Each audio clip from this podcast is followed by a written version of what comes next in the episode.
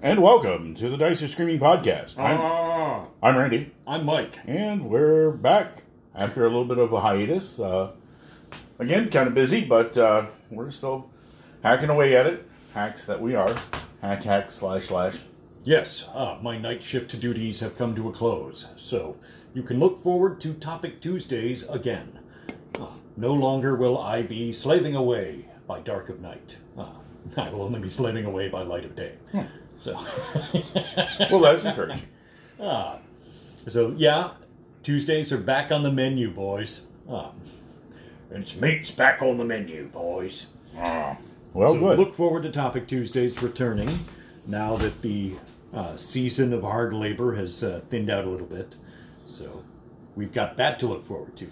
But we have more to look forward to than that. We also have a couple of call ins today. yeah, yeah, things have been busy around for folks as well as just other than us, so Oh, yeah, the holidays were pretty rough on everybody. You know, just coming down from that and, you know, catching up with everything and getting the new year underway. It's been a little bit of a chore. Yep, so uh, we got ones from Joe Richter Ooh, with sports and uh, Jason from RPG Nerds Variety Cast. yes. Or Nerds RPG. Right? Nerds RPG Variety Cast. My bad. But uh, yeah, so they've got some comments, so we're just going to lump them together. We're going to go with Joe first and then Jason. Then we're going to uh, deal with that and then get into some topics. So we're just going to delve right in. Stick around. Hit it.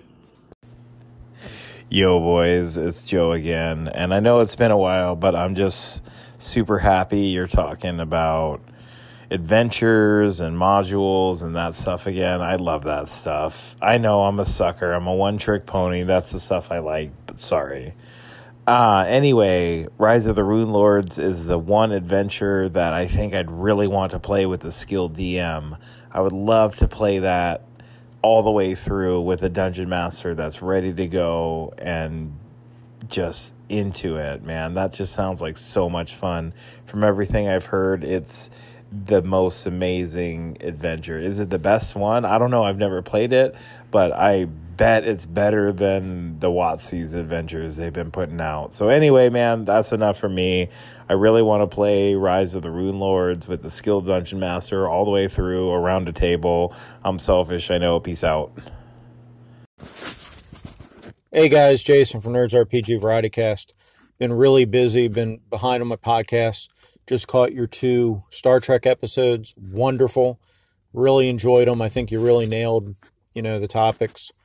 Um, I I just finished recording one on Space 1999 with Ray Otis of Plundergrounds, and yeah, it's it's interesting. You look at the other shows that obviously, you know, kind of took cues off Star Trek and tried to do different things, but you, you know that original the original series really does stand alone as is kind of a unique thing back then so very very good um yeah so look hopefully my schedule slows down a little bit i look forward to catching up and then staying current on your podcast keep up the great work and we'll talk to you soon take care bye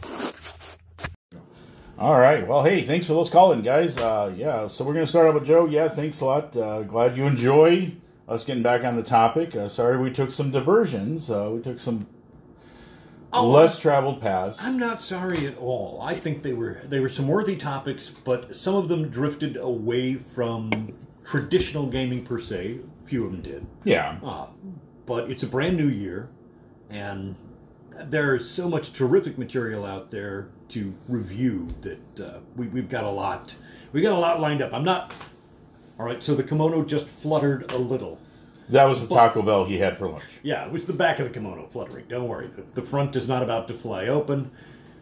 Not going to give it all away, uh, but yeah, there will be some some reviews of materials from gaming publications that are exceptionally worthy. Just some real favorites, things that we got some passion for.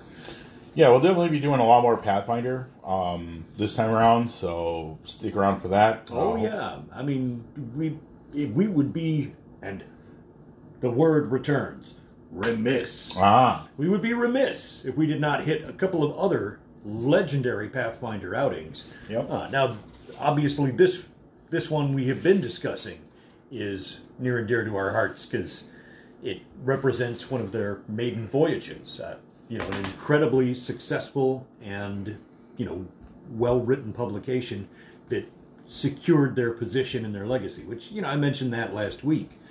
oh yeah, But well, they have not just rested upon their laurels or Laurels. Laurels that they did not just sit there and go, "Well, we've achieved this incredible thing, and so now we're just going to coast." They did not do that. So, to their credit, they proceeded to follow through and kick butt, uh, and we'll cover those in other episodes. Right, and so we're just going to go through some of the classic Pathfinder stuff as uh, the year goes on. We're also going to cover some D and D stuff as well, always uh, out for our classic, but also we'll be touching some fifth edition as well, and uh, we got some exciting times coming up. Uh, we're going to also continue to do our recap on uh, our adventures in first edition with the Temple of Elemental Evil Oh uh, against the slave lords and against the giants. We're actually going to do a kind of not just a nostalgia stroke, but a actual recap, like as if we would just played it and talked about some of our uh, favorite times and some of the things that we remember, as well as our characters. there will be some nostalgia stroking. Uh, make no mistake. I mean, there there will be some, you know, module analysis, uh, you know, like strengths, weaknesses, moments like that. There there will be more than nostalgia stroking, but there will be nostalgia stroking. It will totally happen. Right Oh. through the right through the fabric of the kimono. Well, yeah, but, but we've already, uh, except with the Temple of Elemental Evil and the Drow series, I don't think we've really touched on those. But this time we're going to do it a little differently. We're going to talk about it from our running uh, days of running it, being run through it, as well as playing in it. So Yeah, the the impact on the participating player uh, voice, which normally we don't yeah, That- we that's don't not do the much on that. we- We try to. We, we try to give an analytic look at how does it unfold for a DM. You know, what are the things to be ready for? What are the, the qualities? What's the, the main plot? Uh, we try to go for the meat and potatoes, but it's also nice to have fun. And I mean, hey, you got to say there there is a certain amount of worth in looking at it from the player's perspective. Like, oh my god, the room with that. Oh, war stories are always fun to hear about, so we're just gonna try to make that. But anyway, blind guy with a two-handed sword hurling gobs of burning fat down to you before you try to get into a fight. Wow. All right. You know that that's a kimono opening for a later discussion, a few modules ahead. But also uh, Jason, thanks for that. You enjoyed the Star Trek stuff. Yeah, we really. Uh, That was a that was a love song from us too. That much the same way we we did the you know love song for Conan.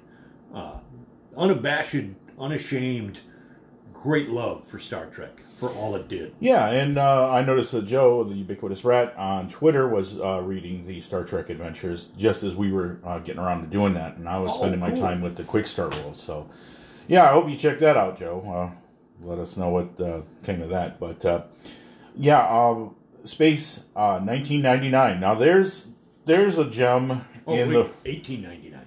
1999. We were talking about the, he was talking about he did a Jason, excuse me, did the uh, Space 1999 uh, recap on his podcast. Oh, Yeah, so yeah, I mean, there's another diamond in the rough that, uh, yeah, you know, again, it's one of those shows that hit at a point in time where some people like, oh, it was terrible. It was, I, you know, I was a Oh. kid. I I enjoyed it. Cap, uh, Commander Koenig and uh, uh, some of the cast there, Carter, uh, were some of my favorite characters too. I mean, I often uh, I had a huge, huge space 1999 uh, Eagle starship, uh, the Moonlanders, and uh, it was like I think it was like two feet long. Probably it was. It seemed so big in my mind because it was kind of little.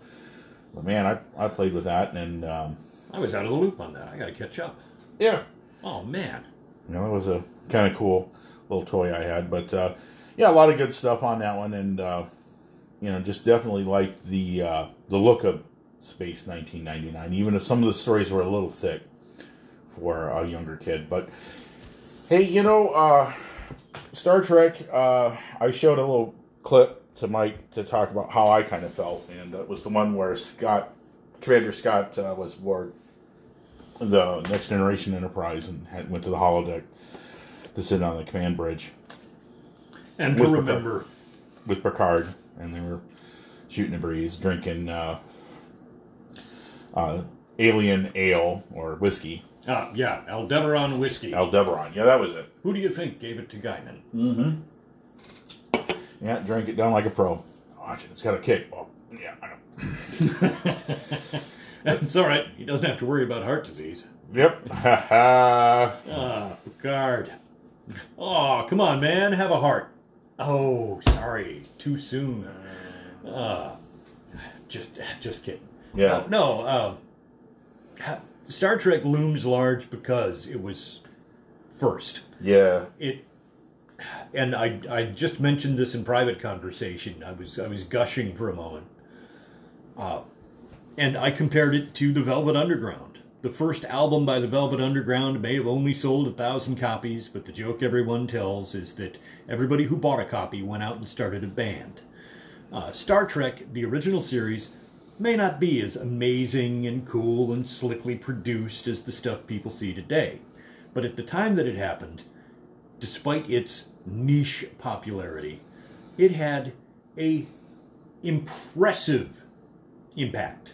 Just this enormous punching above its weight class impact on science fiction writing and popular culture that lingers even today. And so the, the huge amount of awesome sci-fi that we're able to access now, uh, that door was opened by that show uh, and by those people. So it it lives large in my memory, way above their relative perfection. You know, we can have the debate over what was the perfect show, and I'm perfectly willing to let people have that. Like, you know, this one did this better. I'm sure it did. I don't actually doubt that. But the amazing thing is the influence it had. Uh, you know, Yeah. it, at a very specific time and place in history, this thing showed up out of nowhere and blew minds.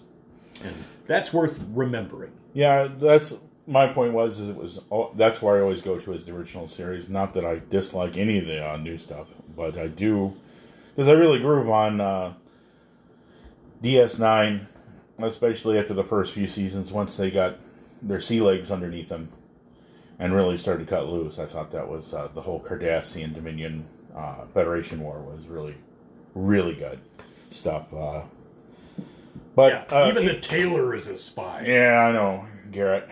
Uh, And Quark was hilarious. yeah. Bring Armin Shimerman just pwned it there. He was just fantastic uh, as an actor. Uh, and Odo, mm. you know, Rene Auberjonois. They, they had just this amazing cast. There were some surprisingly subtle actors for a little science fiction show. You know, you don't think of it as being that popular or that big. I want to say it's Jeremy or it's Jeffrey Combs as Weyoun. Ah, I know. He was really good. So, all right. Well, uh, thanks for calling in, fellas, and of course, uh, any of our listeners out there, feel free to call in. Use the Anchor app, and uh, of course, we'll uh, feature you on the show. And uh, yeah. I mean, if we you will- drop the ball big time, go ahead. Feel free to call us out. We, Yeah. we actually prefer to know when we blunder. oh, we we mess up all the time. So no, no harm, no foul. All right. So we're That is the secret to reducing blundering in your ranks. Blundering minions are the undoer of villainy. Very well. So uh, yeah, with that in mind, uh, This PSA from Dr. Z. we're going to uh, turn you to a little pain of the bills action. We're doing some advertisement, and then we'll be right back after this. So stick around. All right, and we return. Ah, we're back. The scurrilous, unfounded rumor of gaming podcasts Oh. has returned. Scurrilous rumors. All right, so uh, as much promised, we're going to do the part two Rise of the Runelords. We're going to take it down one at a time and uh, one at a time here. Tonight, we're going to be covering four, five, and six, which are the transition parts where it starts to go from kind of establishing the characters and the setting to now really getting at the meat of the matter. And this is where you start to tackle some of the bigger uh, themes and topics. Yeah, in the earlier three episodes, there were only allusions to uh, the Runelords. There are hints and allegations, but no substance. Uh, now, in the next three, you begin to see a much more uh, revelatory involvement, where Yes. the players rapidly find themselves, uh, wow, this is just not the rumored coming end of days, you know, isolated old man with a sign on a street corner, the end is near. Uh, no, something is actually happening. It is very big and it is very horrible. Uh, Right that- after the uh, the last one, uh, you start with Fortress of the uh, Stone Giants with the players nominally in or presumably in uh, Sandpoint, where they originated, and you basically start an attack by Stone Giants, just right out of the blue, just right out of the gate. Boom. Yeah. There you go. Stone Giants are attacking Sandpoint. What? And a Red Dragon. And so, yeah, it's a fight. But about this That's time, That's your opener, okay? That's that's the opening events for Your this. This is not big lead in. Yeah.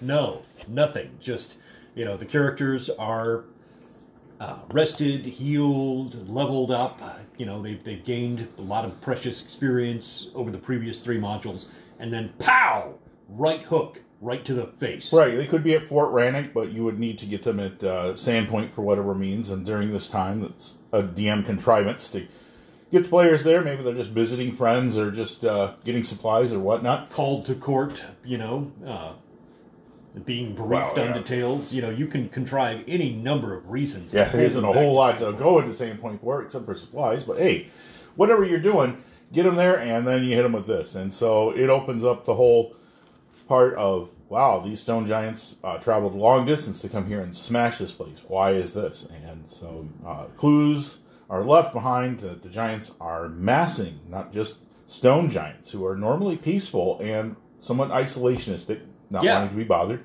which is a very deliberate contrivance on the, the part of the writers that you know the, the question mark here is why would stone giants of all the giants do this uh, you know they are broadly speaking uh, pretty neutral and not much given to rampaging across people's territory so that it begs that instant question from the players what could have motivated this and with clues peppered behind uh, they're led to you know we're going to Yep, have to there's take a action uh, charismatic stone giant leader who is calling for the eradication of all the uh, lesser races to return the giants back to their former glory. But more sinisterly, it's not because he this new stone uh, stone giant Jarl is doing it for, or Thane is doing it to uh, usher in a new era for giants.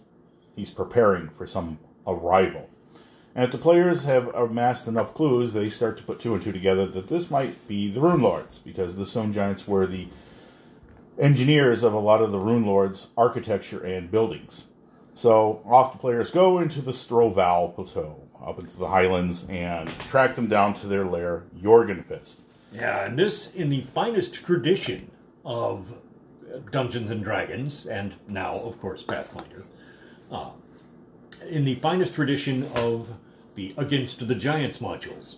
Uh, and the homage is pretty clear here, okay? Uh, They didn't reprise it, okay? They didn't just plagiarize the material and run with it. They very thoughtfully created a much more well fleshed out scenario but uh, the homage of the players having to either A, preferably stealthily creep in and get information, or B, uh, you know, fight their way through uh, to acquire information. Yeah, and there's a lot of giants. So uh, going with the the second one could be near suicidal because there's just not like oh, there's twenty or thirty here. No, there's approximately three four hundred giants around here, and of various types, including some hill, a few fire, and some frost.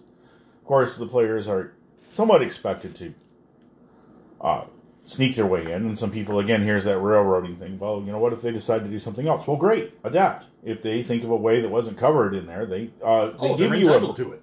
Yeah. and at this point, the player character should be around 10th to 12th level, so they have some fairly considerable firepower and abilities to play with. So, you know, uh, in our uh, playthrough of it, uh, we use Charm Monster well to uh, attract a few uh, giants to get our characters inside, which is perfectly allowable. You don't have to kill everyone. oh, correct. Um, also, Overland Flight allowed uh, a spell allowed the players to uh, reconnoiter the place with invisibility and other means.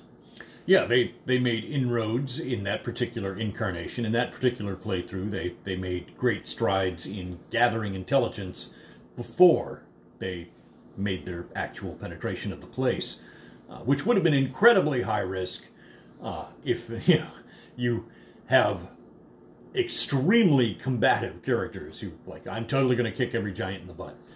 That attitude may not work well in this one. That you know th- this does require a certain amount of subtlety. I'm, I'm not taking it off the, the table for a bunch of 10th and 12th levelers, but Yeah, even with a giant slaying longsword that was semi intelligent, that was not the recommended course it wanted either. yeah, that Oh, it definitely wants to kill all the evil giants, but um, it wants its wielder to uh, retain control or to be ambulatory so it can get as close as it can to as many of them in the short amount of time as possible. yeah I, I don't want to wind up dumped in a giant's uh, treasure trove. Uh, you know, after you get pounded into mulch. Uh, that was the, the attitude of said sword. Now, uh, Jorgenfist is wonderfully well detailed. Yep. Also, uh, worth mentioning is the uh, ogre barracks being right near the. It's a large opening into the earth that the stone giants have uh, unearthed this ancient fortress, and uh, the when we got in there, the uh, ogres piled out of a crude barracks that they had built, and uh, a useful grease spell and darkness cast in quick succession. Uh, a series of things uh, flight, invisibility, grease Yep. uh, in front of the pit, and then a well timed fireball after they had all slid into it, covered in grease. And then a darkness spell. Yeah. Just They couldn't see. just to cover up everything so that they had no idea what was going on. Um, one, of my, one of my better days, actually. Yep.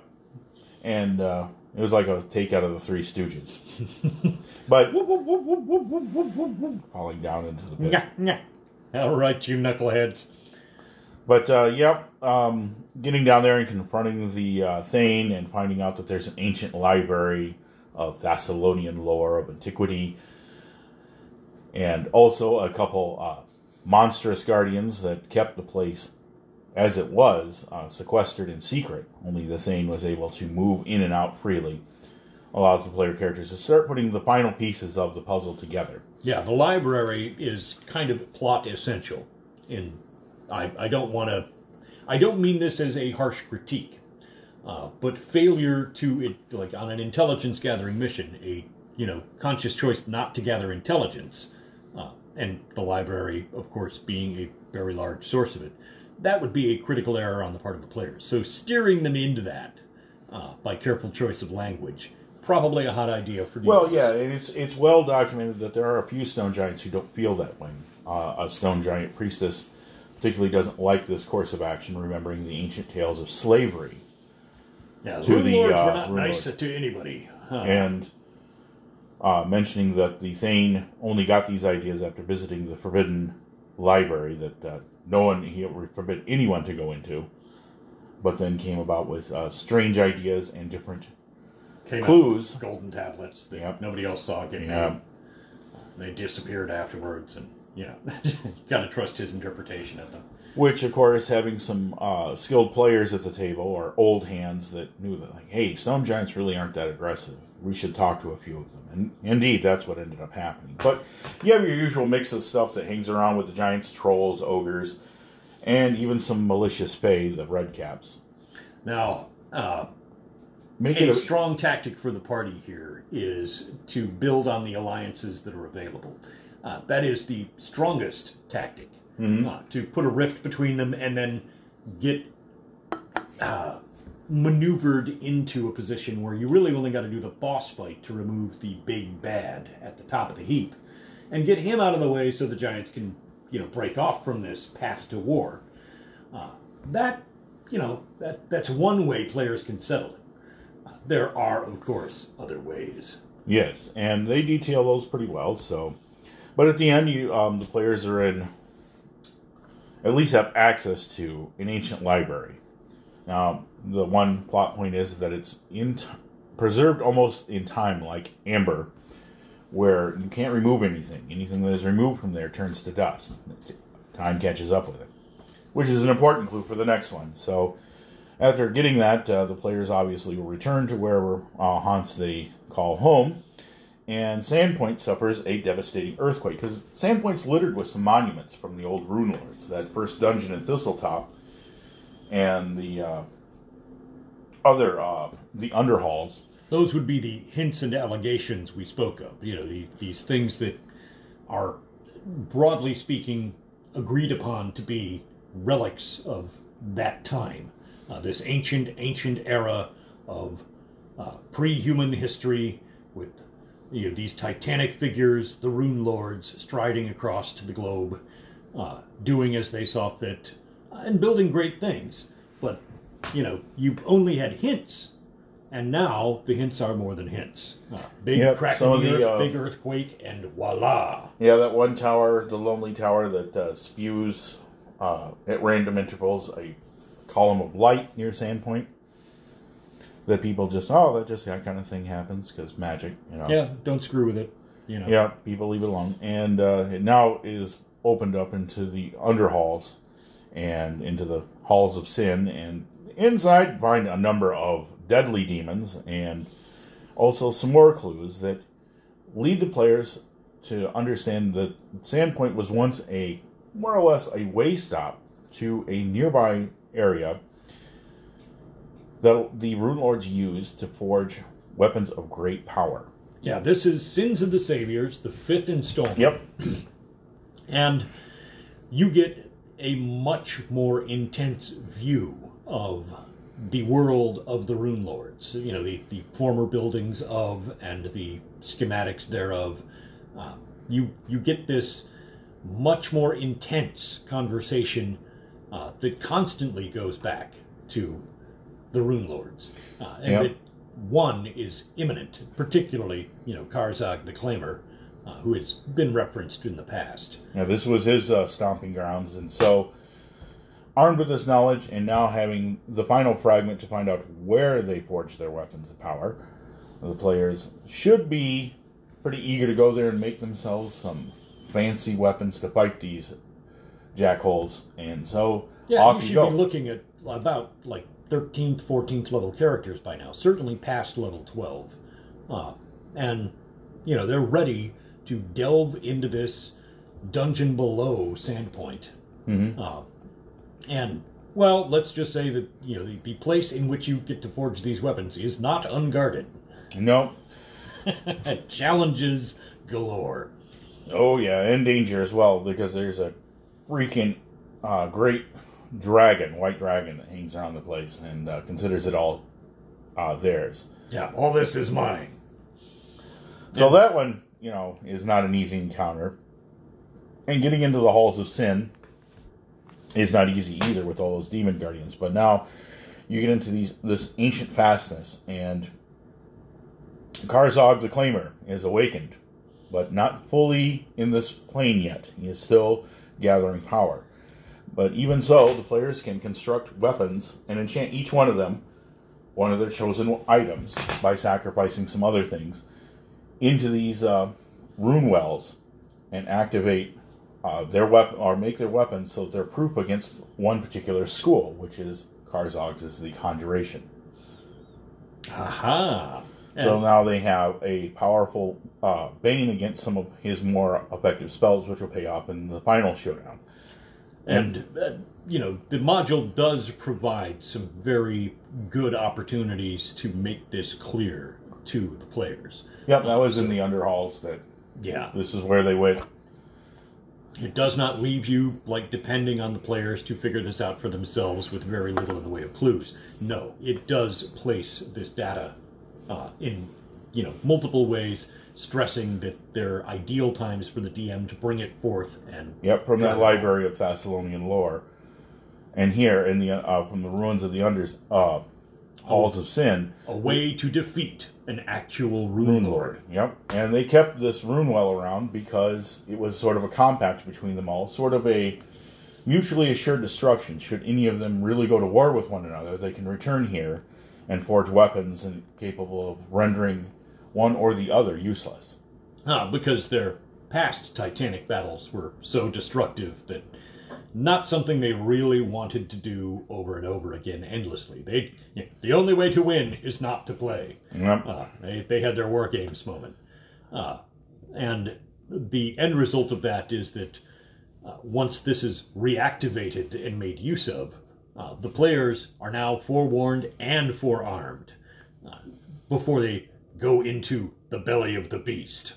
Yeah, and then to the rune well itself, uh, there are several uh, normal humans who have remained there for a long time. In one particular place in the Halls of Enchantment alone, uh, the Runelord of Lust uh, servants are succubi who have been tormenting a poor uh, former paladin. And if you were to remove him from there, which happened in our group, as soon as he's removed from the halls, he disintegrates because all the time catches up to him. Yeah, interesting little touch there. To, I mean, how do I put this? I consider it an awesome contrivance, uh, not a stupid contrivance. I like it because it allows enormous freedom for the DM uh, and for the writer of the module. That during the areas where players are out of time, so to speak, uh, the things that they acquire and make use of can be there and be of use to them and be helpful to them. But when they leave, Yep. those things are gone. Now, it may seem like a little bit of a rip for the players, but it does let the DM have a free hand with titanic clashes and awesome stuff. Yeah, especially a lot of the tomes that enhance your abilities and things like that. So the Now, players. you, you get use out of them if you use them there. Right.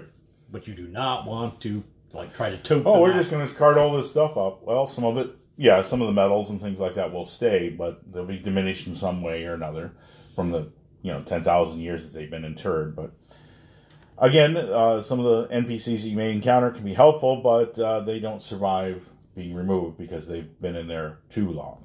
Yeah, You ten linger- thousand years is just more than their mortal form can bear.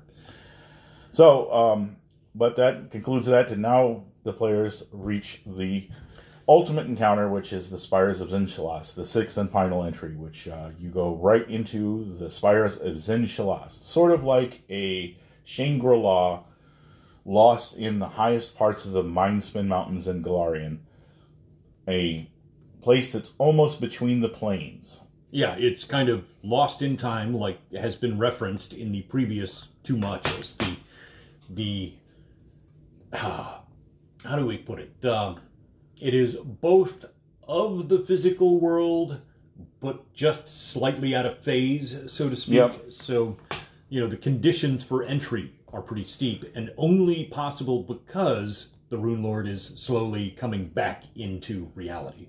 Yep. Uh, and you're arriving at these spires of Xin-Shalast uh, to, well, hopefully, forewarned and forearmed, stop Karzoug the Claimer, uh, the Runelord of Greed, uh, from completely emerging into reality, in which case he would be nigh unstoppable. Yep. However, in this halfway zone, uh, you know, in this interzone between reality and nightmares, uh, he is still vulnerable, especially with the weapons that they have forged. So, this is by no means they just show up and start bashing. Uh, there are things they will have to go through to reach. Oh yeah, a monstrous roper, a Wendigo, um, and also going up forty thousand feet from sea level into the highest reaches of the lower atmosphere, and all that entails. But by this time, certain spells and abilities should be available to player characters should they use them carefully and correctly. That allow them to survive. And They also, there's a few uh, holdouts. There is a uh, a nymph that guards an ancient sacred pool, a druidess who can also look out for them and provide sanctuary should they need it in their forays to Xin-Shalast, which is a place of great and extreme wealth. All the doorknobs are made of fine jewelry, diamonds, rubies, emeralds. Um, even the fixtures are of gold and platinum and silver. There is nothing here that is not made of ostentatious, lavish wealth, as much to Karzoug's glory as it was. This city was made to glorify and epitomize. You may actually, part of the mountain has been carved out in the visage of his face, so vain and narcissistic in his desire for Oh, yeah. greed and um, lavish praise. It's a giant shrine to I want, Yep. which is the essence of greed. So, you know, it, imagine the the difficulty that this will place on others should he go free. Yeah, so you have your party rogue running around, you know, just filing off doorknobs and taking literally everything. Even the nails are made out of gold aligned electrum. Come on. Woo! Yeah. Oh man, see, you are so lucky. I was a mage. Yeah. Uh, because I mean, I I have been known to get out of out of hand. Now the city's full of devils who have lingered here for a little too long and have become bored in their duties, as well as blue dragons and rune giants galore, and finally Karzoug himself. Now, up to this point, the players have encountered him once in a project image, an animated statue, where he's kind of confronted the players and warned them away. But uh, hopefully, they dealt with that in uh, book five. But uh, had they didn't, then it makes six kind of superfluous. But nonetheless, uh, they get up there thinking maybe he's still recovering and find out, nope, he's fully ready and ready and waiting for them. This rune lord is fully operational. Yep, and it's a long uh, running fight through the spires and his personal domen- dements high up in the spire itself. And finally, getting down to his rune well, which is a throne room surrounded by burning hot liquid magma.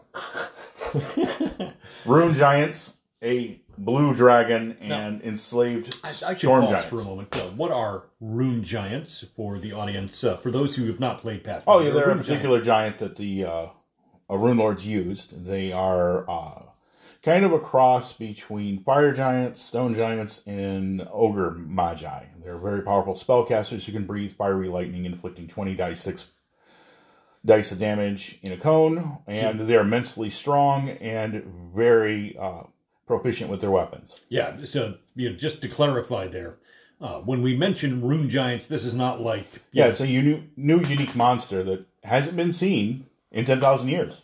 Yeah, I mean, it only uh, they only dwelt in this location, so you are encountering them here in the dwelling of their master, uh, and woe betide ye, because that is not an easy fight. Yeah, and Thistletop with the uh, If you're worried about like, oh, Wendigo doesn't sound like it's that bad, you know. oh, Uh, it is. Our high level characters by that point should be able to handle that. All right, yes, theoretically.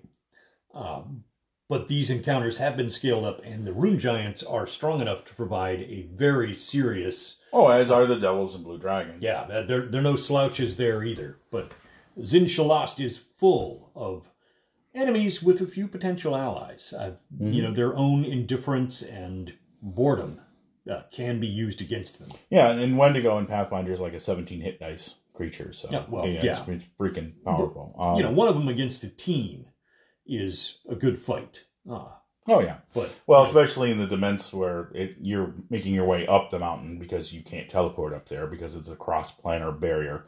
yeah, you got to do this Yeah, the like- hard way. I was- Hope you brought your climbing boots. There's space weather up, and we can't use the transporter captain. Yeah, okay. yeah, you gotta climb up the old fashioned way, but you can use teleport to get pretty close. So anyhow, Just don't wear a red shirt when you get there. Yeah, the final encounter is uh, very memorable and it's well put up, uh, statted out, and uh, it should test the metal of a group. But at that point in time, you should be around 17th, 18th level, and this is where the gloves fully come off. They're that first encounter with Karzoug when he makes his appearance, and you think maybe he's still slumbering. Nope. Projects image, casts time stop, and throws meteor swarms in quick succession. Yeah, that that's the level of encounter fight we're talking about. This Yeah, is- that's just showing up at his dements, the outside his door. yeah, that is his answer to your arrival. Uh, it should warn you that you know this is this is not going to be one of those uh, easy non-tactical opponents who is taking a nap in the throne room with like after ordering everybody out. Yeah, the players retreat, his spell you have two options at that point. After he throws a lot of his spells, you have two choices in front of you. You can either retreat and regain and heal uh, your spells and uh, rest up and recover from that, or you can attempt to bowl in so that he does not also do the same and be ready to rinse and repeat the next time encounters in. So that puts a little bit of a strenuous time link in that encounter chain that you know you're going to be on a time limit. You can't let him re- rest too long afterwards. So you got to bull rush him. Now, hopefully, an experienced party that has reached the 18th level uh, will have abundant supplies and resources uh, and a wide variety Yeah, of scrolls. backup plans, scrolls, potions, things like that to fill in the gap so that they don't have to burn through all the spells in their repertoire uh, just getting to him. Uh, having that in mind, like if they go for the Bull's Rush, uh, if they're smart, they're holding back on their best stuff. Yeah, and also using stealth and consideration of, and a little bit of tact in how they uh, deal. You know, the, there is something to say for having a little bit of prudence in how you encounter or approach each encounter. You know, do you want to just, you know, can we pass this one by? Can we get around it and, you know, deal with it later? Well, that would be an ideal situation, but, you know, the DM may not let you have that luxury, and sometimes the dice won't let you have. right, exactly. So There's- being prepared either way is essential. This, I, you know, in their favor, Spires of Xin-Shalast is high level play, and they knew it. yep. Ah, and they knew what that meant. And I will nominally say that in a few instances, in early Dungeons and Dragons, in some of the original modules, uh, there were comparatively few options for extreme high level play. And so the first outings later on for groups beyond 12th, 14th level uh, were a little awkward. Uh, and in one case, notably the Tomb of Horrors, it was designed to be a campaign ender to like give the party a chance to start over so that the DM could finally, you know, bring that story to a close. The saga of this band has ended, and we now move on to the next chapter and draw new characters up. Uh, bear in mind, the makers of Pathfinder came long after this and had already, you know, had a chance to look at some of the better publications uh, from TSR over the years for high level campaign play. And they were pretty thoughtful about it. They really put the time and effort in to develop things that 18th to, you know, plus level characters are going to be challenged by without going so overboard that like there is no hope of survival. They managed to thread the needle, uh, not to mention adjustable scale. So, you know, if in the 3.5 edition era, uh, open gaming license die 20, uh, with Pathfinder and with uh, TSR's products at the time, you could scale up or down, and you could reduce the intensity of certain encounters if you felt it was necessary. Uh, if you have a team of at least six players, I don't think it's actually necessary to scale anything down. Uh, if you only got four, you might want to tweak downwards a little bit. You got seven or eight, and they're really Well- serious butt kickers. Yeah, yeah, but either way, you know, um, it it plays out pretty well at the end, and it can. In I've done it three times. One time was a TPK. Um, they all looked at each other, and I'm like, "Well, you were warned." Um, well, you didn't warn us strong enough. Oh, the whole part of that this guy leveled entire empires. You know, single handedly, he would stride across with just a few bodyguards and level entire cities. Just one guy. Yeah. That, you know. Oh, you missed that part. And the other two, So um, take that moment out to buff. the very experienced players uh, spent their time buffing. Uh, Mike, of course, right here knows the knows the value well of prismatic sphere. Uh, not to mention things like an errant stone skin or two waiting in the wings. Well, yeah, we both had that, but you, you know, his setting up a bastion of our own, saving that for on a scroll. This is what I saved this for. All things are now being expended. yeah, that I don't need it after this. This is the campaign ender. This is the grand saga. I'm not hanging on to this to like hide it in a vault somewhere. This is getting cashed in. So you use those big ticket items and you don't be shy. Uh, that is what is great about that module. I don't consider that a deficit. I consider that a strength. Yeah, he held he held that. the Uh, accumulated wealth of six modules worth of activity, and you're just cashing it in. Finally, blowout! It was awesome. Yeah, and most of us were low on spells at the time, but we still managed to get in and do it pretty well. And then the other uh, time I ran it, it was about a midway fight. It got kind of dicey at certain points, but then it turned. I cashed in all one. the low level stuff. Ah, I knew what was coming Yeah, later. well, we were all saving our high level spells, but anywho, Uh, it is not just the end of the campaign because at the end they give several hints how to keep the campaign going. There's uh, several foes that Karzoug feared, and now that he's gone, they may seek to return as well. Yeah, power does not exist in a vacuum. Uh, you know, the Runelords, as awful as they were, kept other things in check uh, Yep. to mutual respect and fear. With the Runelord gone, what comes in its stead? So the seeds are planted that, like, wow, you could take this to the next level. You know, You sure could. And it also set the stage for other uh, tie ins, including Return of the Runelords, as well as The Shattered Star, and uh, also the Spectre of the Runelords uh, wove pretty well through most of the uh, other Pathfinder modules later on and uh, Adventure Pass. With namely Shattered Star, which probably we'll cover at some time in the near future, as well as even in the next one, The Curse of the Crimson Throne, or no, was Second Darkness was the next one. But Curse of the Crimson Throne also alludes to another Runelord, and several others are mentioned throughout the Rise of the Runelords themselves, hinting that they will all soon be returning. yeah, this, this, is their time. this is not going to be a fight that goes away. Uh, So, they will shake the world of Pathfinder uh, beneath their mighty heels. so good job. Um, as we have uh, tried to detail, yes, there were spoiler alerts, but it's been out for over a decade now, so it's Oh yeah, be. we, we feel like we're in pretty safe territory. They're rebooting and going to their second edition, so uh, you know there will probably be some uh, refitting. I don't know if they'll do the classic thing where they bring back familiar modules, or if they're going to just press forward and deliver some fantastic. Yeah, the Return of the. Runelords kind of ended that chapter a little bit. Yeah. I mean, it's still there's some uh, two of the Runelords still kind of escape, but you know, at the end, if uh, the players, even if they aren't very successful, but that's a story for another day.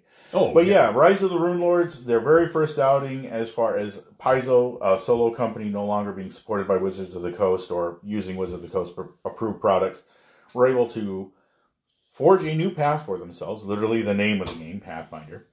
And they were able to show that, you know, there is something about adventure modules that in and of themselves is what the core of the game is. Now, uh, Joe, when he uh, did call in, he did mention that uh, he thinks a lot of the stuff is better than what Wizards is coming out with. Well, okay, that's subjective, but you know what? They took lessons from this. They started putting a big focus rather than on endless supplements with uh, also adventures that people would play and experience together. Yeah. Now, I'm going to say from personal experience, uh, walking into a game shop and looking at the fifth edition shelf, uh, they are releasing product uh, that is thematically linked, that provides a lot of resources for a wide amount of play. Uh, no more. It, it's far less of the slender little one to, one adventure game uh, with quirks, and much more of the big arc type stories. So uh, D and D has come back to the well, you know, and I am very excited about the directions they're taking. I I don't want to gush unabashedly. I'm not saying that every single product is pure gold, but I've seen the glimmerings of things that uh, you know put that little shine back in my eyes. You know that like ooh, very nice. You know, and I'm I'm feeling that again. And I haven't felt that in a while. I mean, it, it's been since the uh, third edition stuff since I had that kind of glow. And we owe Pathfinder a big thank you for that because they carried the torch for a while when Wizards was not doing it. Uh, when the corporate boardroom was full of people that uh, probably just had a mental disconnect. Uh, I don't think they really grasped what makes a gamer tick, and that there was a brief moment where the leadership at the top had kind of lost the edge. Uh, and, well, that era appears to be over, tentatively speaking. It, it looks like uh, the edge is back. So, Mhm. yeah, Pathfinder's got some stiff competition now. Oh yeah. Well, you know, it's good to see uh, D&D at the top, but you know, there's always a new game out there that's looking to up, be up and coming and always something uh, new to experience and play. So, Oh, yeah, and I'm open to all of them. I mean, I, I have absolutely. very little. Uh, I don't have a lot of game hate. You know, I I don't. coming at a new product, my first impulse, my first thought is, you know, how much fun would this be? Not how much am I going to decide to hate this? Um, so, Right. you know, a little positive attitude goes a long way. Ah, I, Well, with that said, I think that uh, we're gonna wind in. We're getting a little long in the uh, Oh, time. geez, yeah, we and are. uh, so we're gonna wind this down. But again, if you have any comments or questions, you can hold us on the Facebook group, the page uh, Dice are Screaming. Uh, let us know what you think there. Um, leave a comment or two, or you can get all of us on Twitter at the usual haunts at Death Hand Gaming, and Magi Vox. you know, respectively, as well as you can download the Anchor app and leave us a voice message, and of course, we'll feature on the show. So, uh, with that said, we thank you for listening and uh, putting up with us, as well as may the dice always roll in your favor. We're out. See ya.